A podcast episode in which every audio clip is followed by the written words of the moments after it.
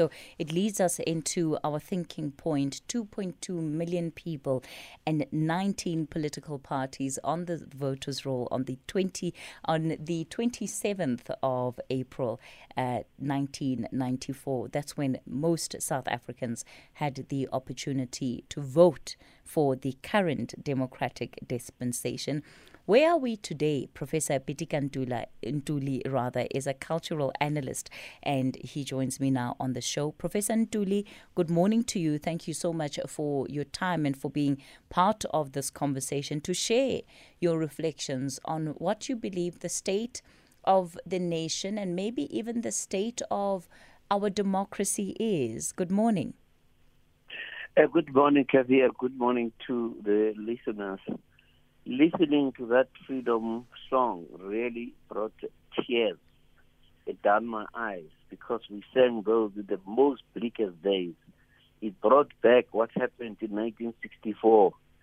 Five Vulindlela family members belonging to the PAC were executed. Then you ask yourself this question that uh, if they were to come back today, what are they going to find?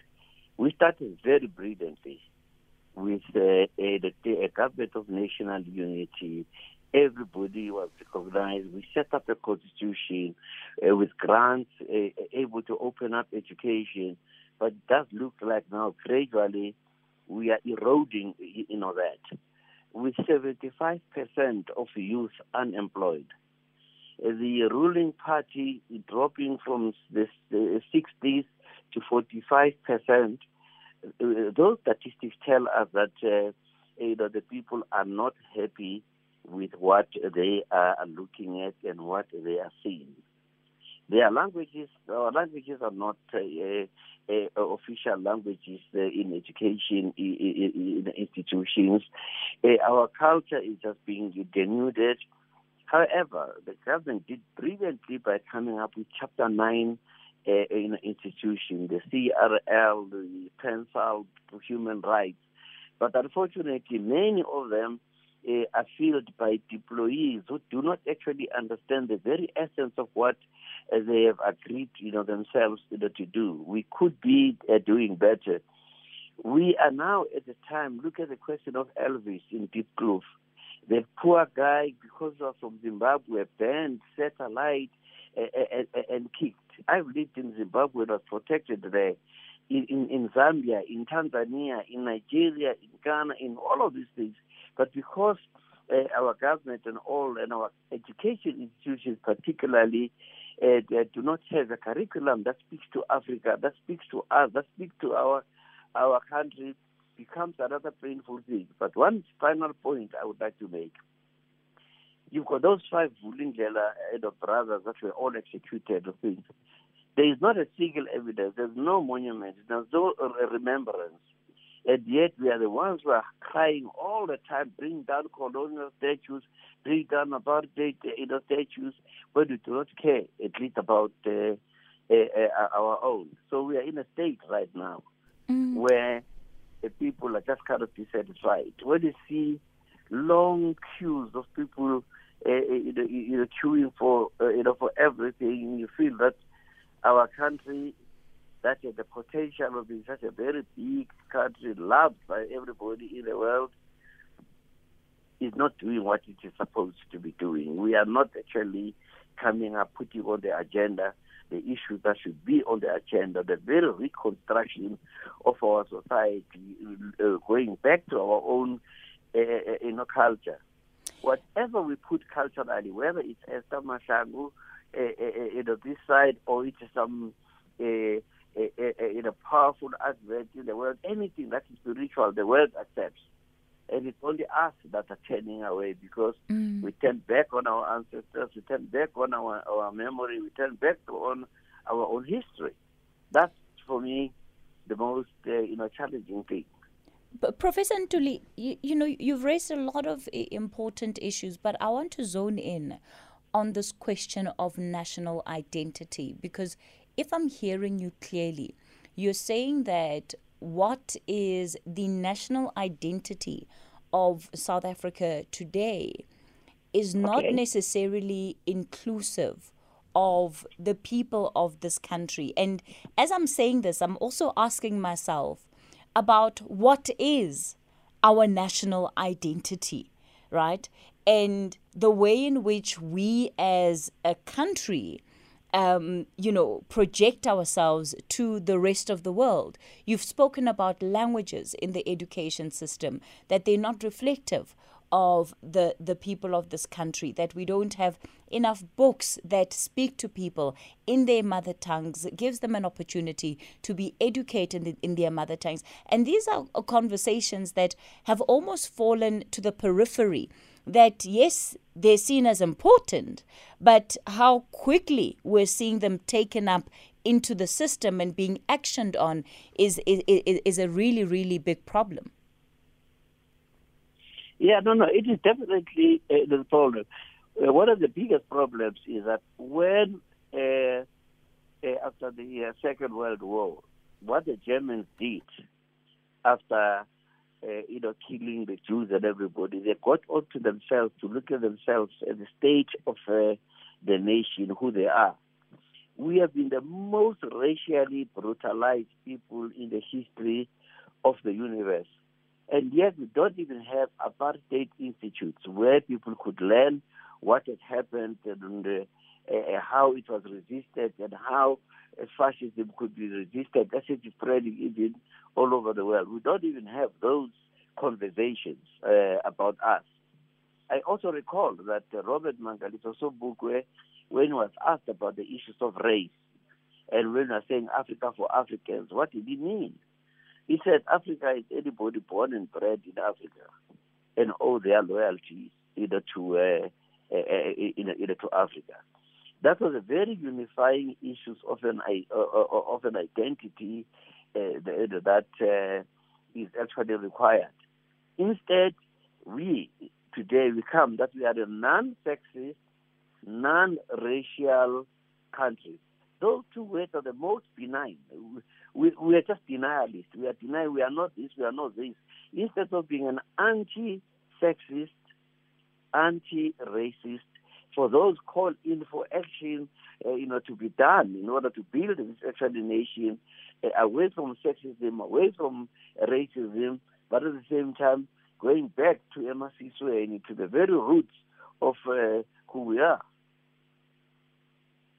Professor Ntuli, what do you think it is that, that has stolen um, the promise of, of South Africa?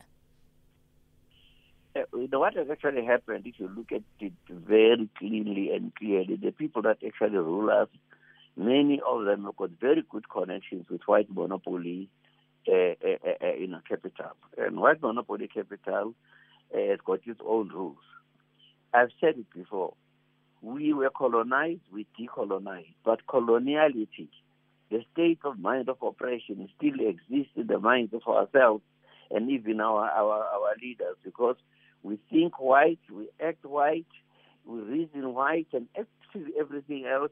Our sense of Africanness is not there.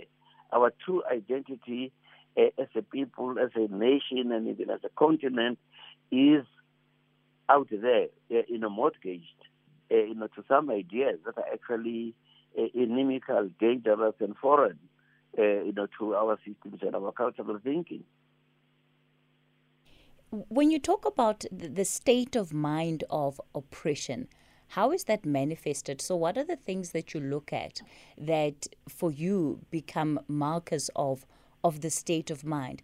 Again, being mindful of how society has evolved, right? And the conversation of modernization that, well, um, you know, it's not necessarily about whiteness, but it's about the fact that societies uh, are shaped in, in, in, in different times and places, and this is what our society has evolved to. Yeah, no, no, definitely. You are correct. How do we get? To me, that state is that if you are going to uh, a rule like your oppressor had, had, had. If you are going to think about uh, prioritize uh, you know issues that are outside the majority of what your nation uh, it, it actually is. That means then you are serving minority interests rather than the broad majorities of the population and the nations that we are leading. That's exactly uh, the way it is. It's not very easy to uh, uh, you know, to propose a change of direction. If at all we to change of direction to say, let's go back, for instance, to RDP, reconstruction and development.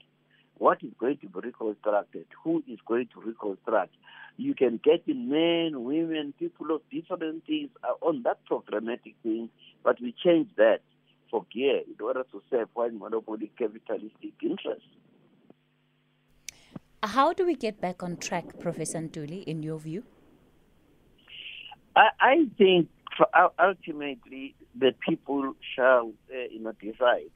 Once people decide that we are not going to vote, the, the voting numbers uh, you know, drop, and the youth actually drop, already indicate that people have got no confidence in what is exactly happening. And normally, when people have no confidence what is happening, a single spark could start a priority fire, unless uh, uh, uh, you know government uh, uh, you know you know does.